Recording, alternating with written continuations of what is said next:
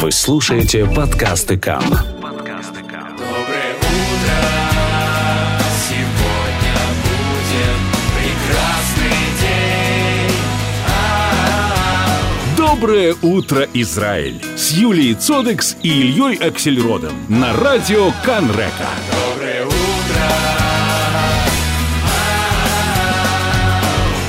Юль, а помнишь, мы следили за Евровидением Да. пристально, и там все время напоминали о таком э, понятии, как My Heritage.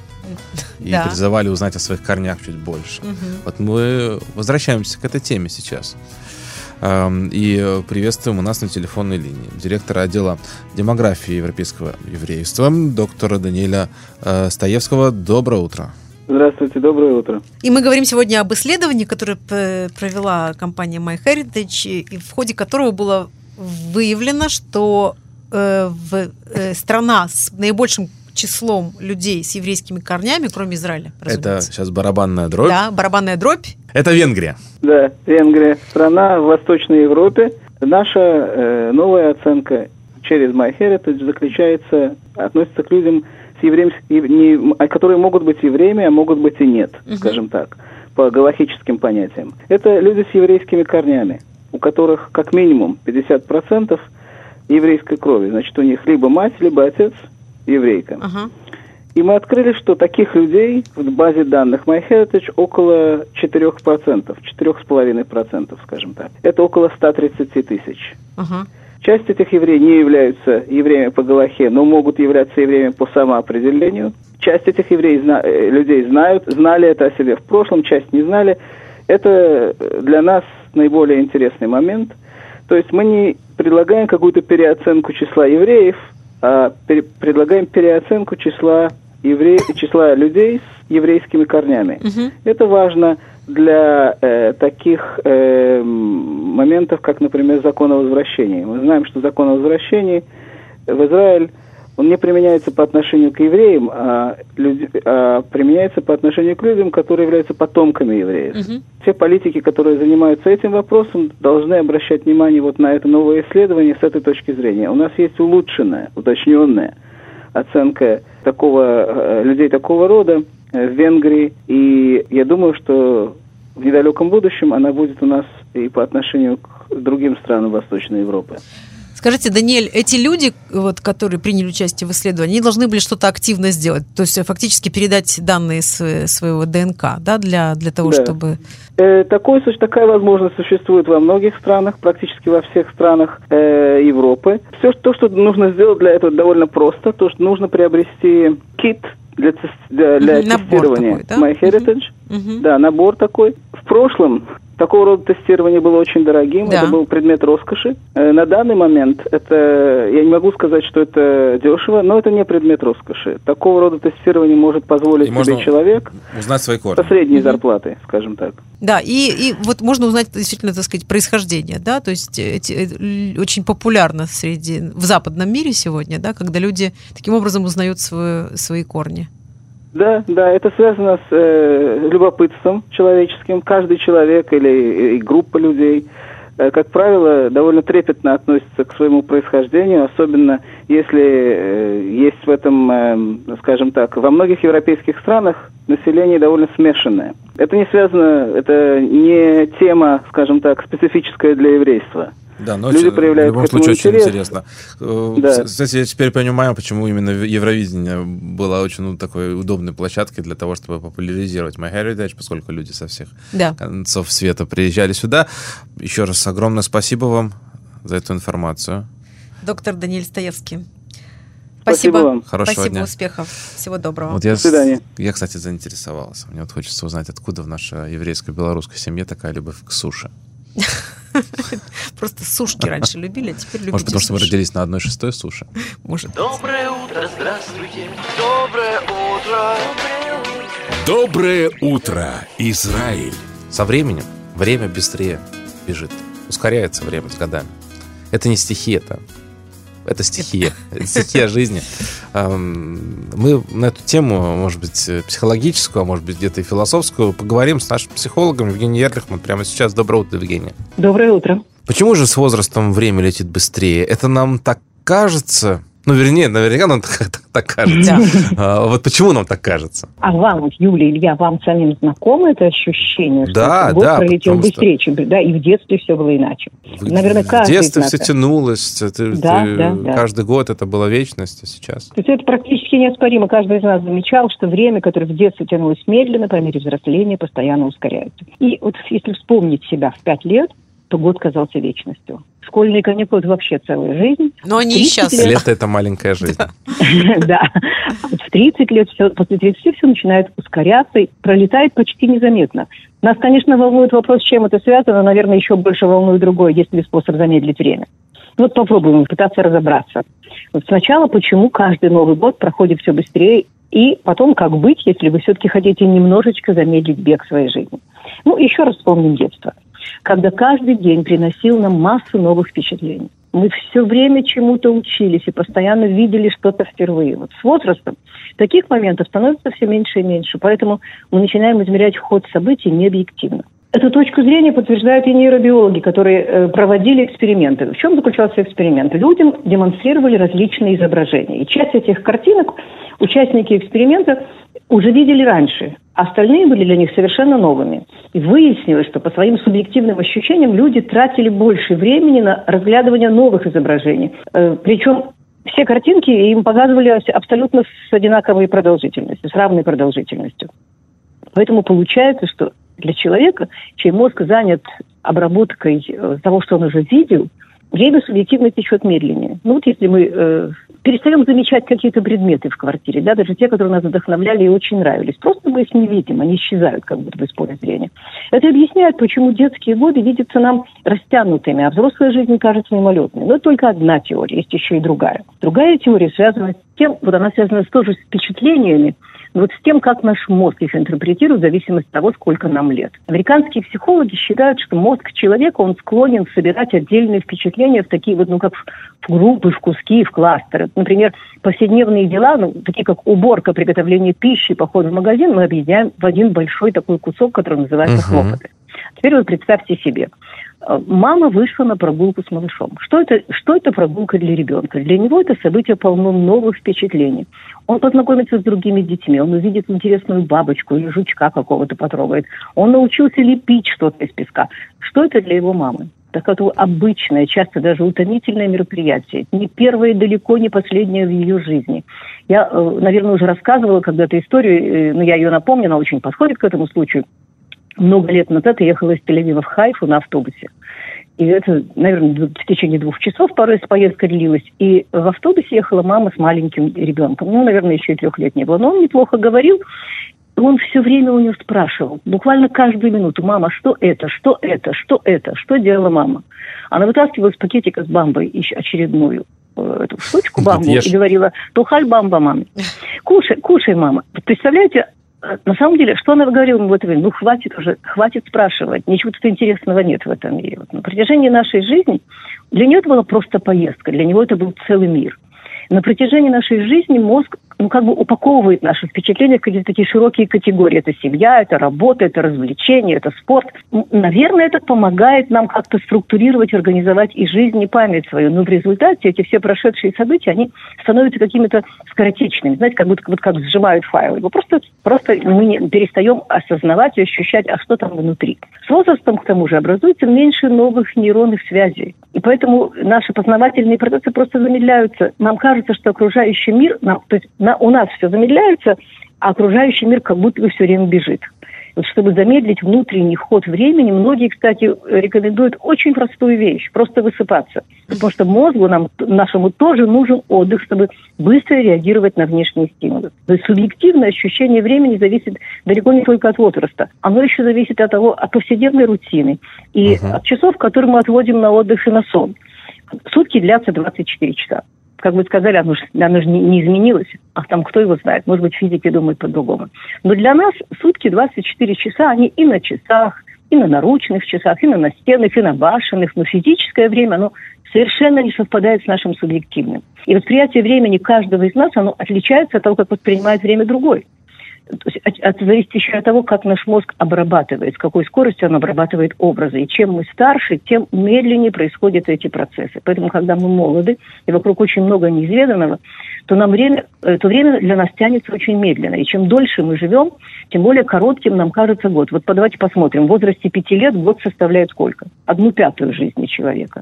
Это да, очень значимо. Uh-huh. А в возрасте 50 лет Одна пятидесятая, и она уже не кажется такой большой величиной.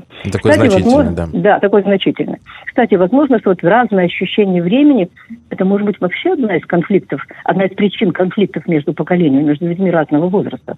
Могут ли решения пожилого человека, для которого время тянется, время просто пролетает, быть адекватно восприняты более молодыми людьми, если они пребывают в другом временном измерении? Вот насколько такие люди вообще могут сработаться в одной команде? Я скажу даже больше. Представьте себе, что вы делаете уроки со своим ребенком, помогаете ему сделать. Для вас время тянется, время пролетает очень быстро. Ну, подумаешь, посидел полчаса, сделал уроки. Для него эти полчаса, когда вокруг так много интересного, это просто оторвать огромный кусок жизни от этого угу. интересного и невероятного. И вот хотя в полетах что... тяжело, да, да, дети переносят да, длительные тянет, перелеты. Да, да, а ты когда сложнее. взрослый сел, ну и там 12 часов, да, ну? Ну, так, да, всего лишь задумался. Да. Все, погрузился ни во что, и все.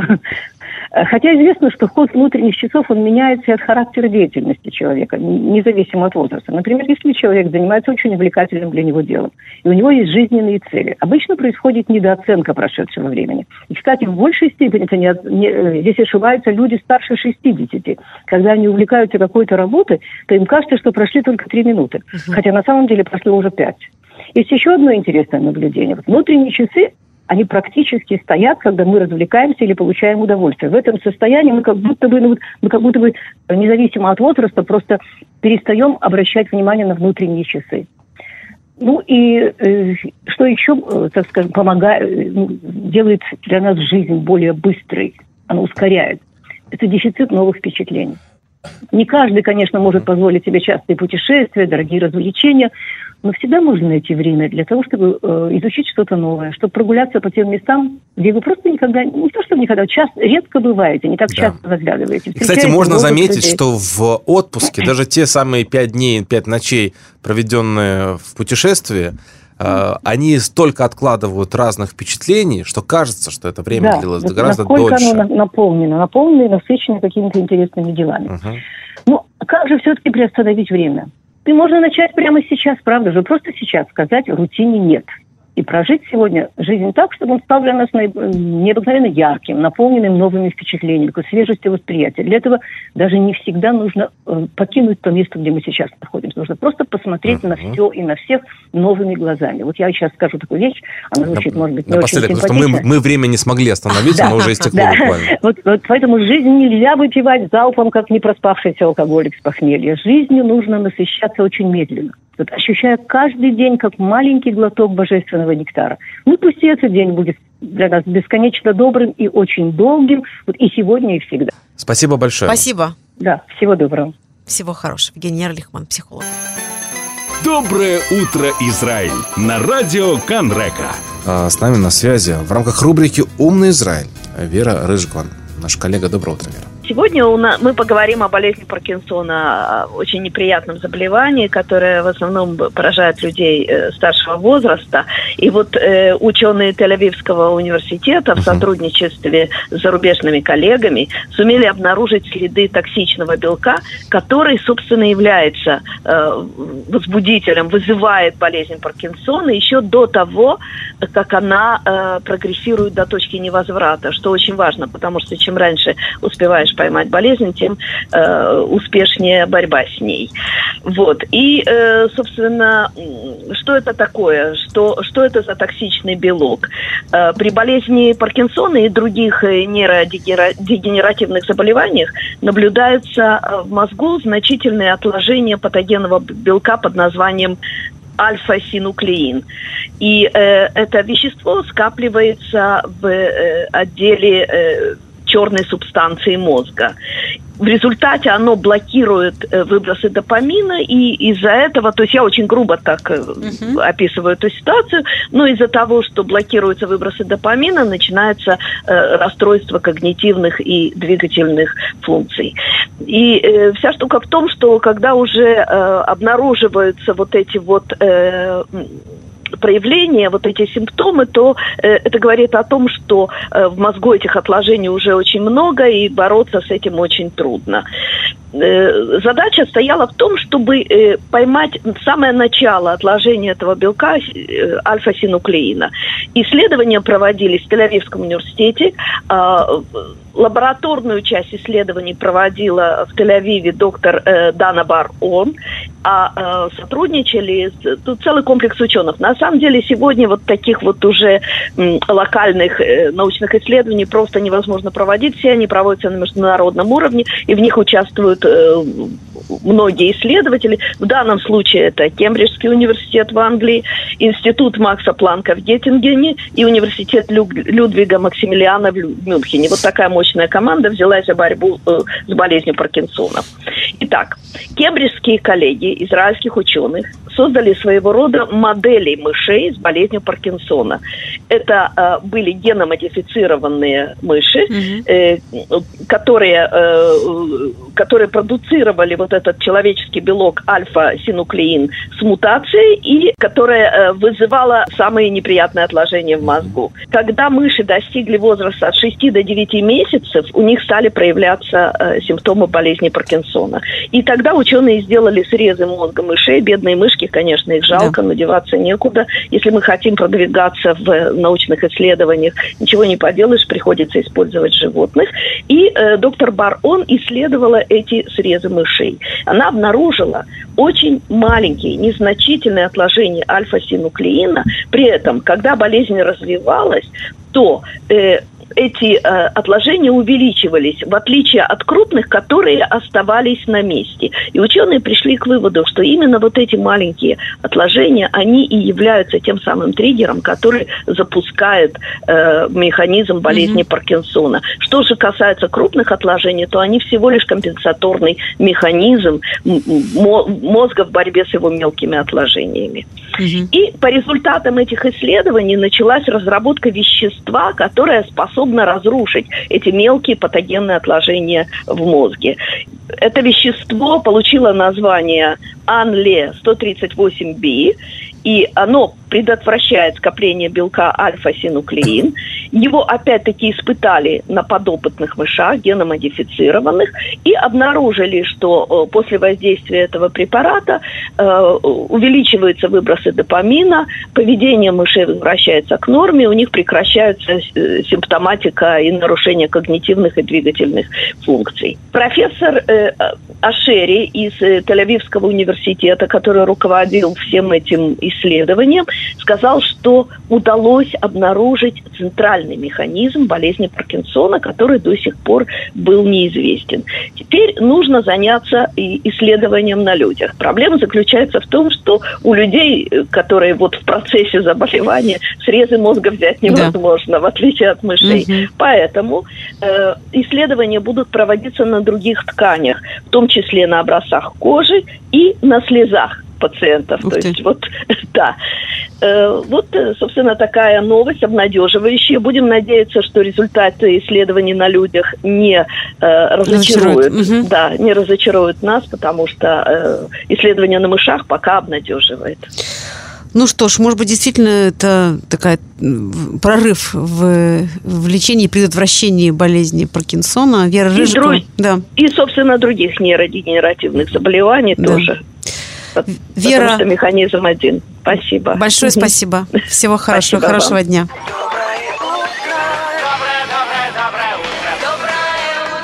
Доброе утро, Израиль. В Эфиопии э, нашли э, череп, очень хорошо сохранившийся, некий мужской особи, э, который 3 миллиона 800 тысяч лет. Ни больше, ни меньше, австралопитек. И ученые говорят, что это может перевернуть их э, представление о том, как именно произошла эволюция первых людей из Здесь предполагалось, что люди чуть, э, чуть позже, позже. появились. Да, чуть позже. Вот Люси есть такой известный скелет Люси, 3 миллиона 200 тысяч лет. Это вроде самая ранняя ветвь э, высших приматов, прямоходящих. А, ну то всего полмиллиона разница. Ну, всего, да. Ну, мы узнаем, на самом деле, много это или мало, действительно ли это серьезное изменение, а, или просто действительно вот какой-то предок Люси. Что там. такое полмиллиона лет для антрополога? Пустяки какие-то. Станислав Дробышевский, здравствуйте. Доброе утро. Здравствуйте. Во-первых, спасибо э, за то, что вышли с нами на связь. Эм, Как вы можете прокомментировать ту самую находку черепа в Эфиопии?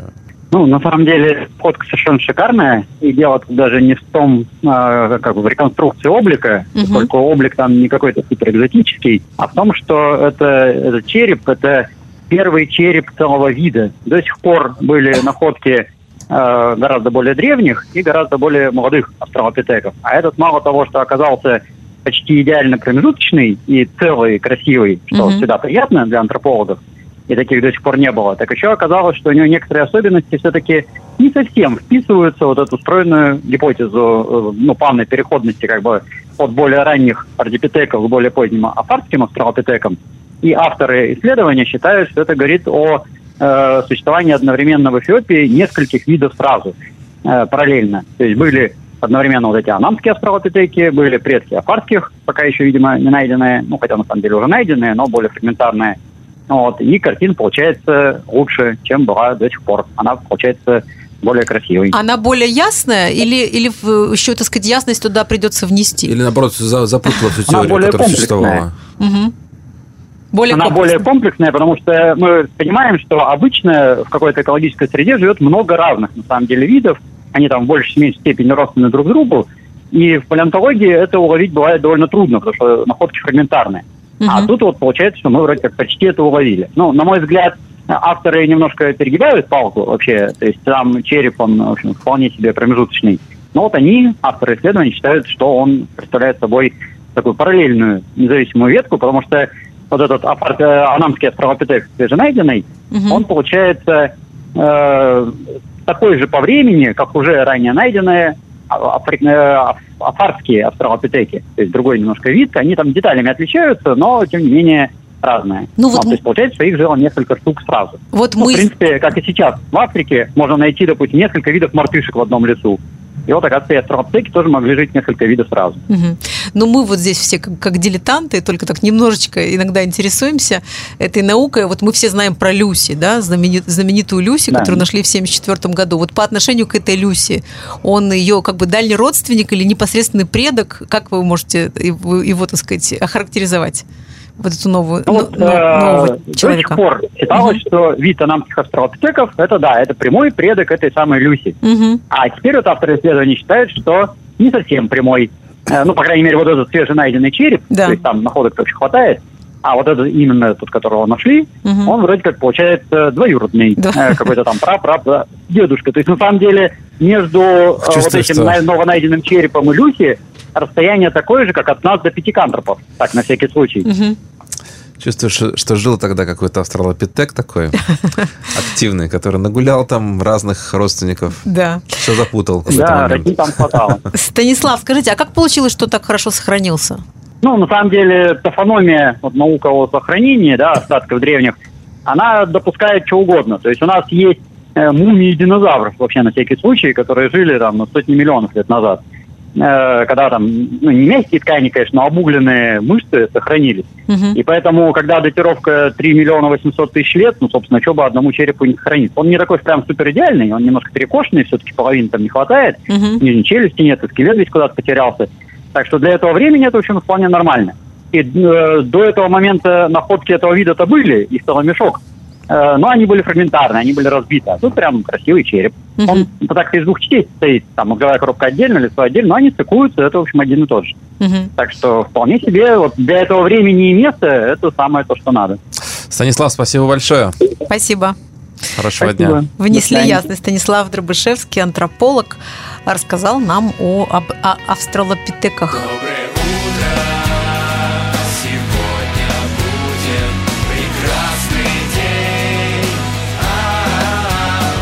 Доброе утро, Израиль!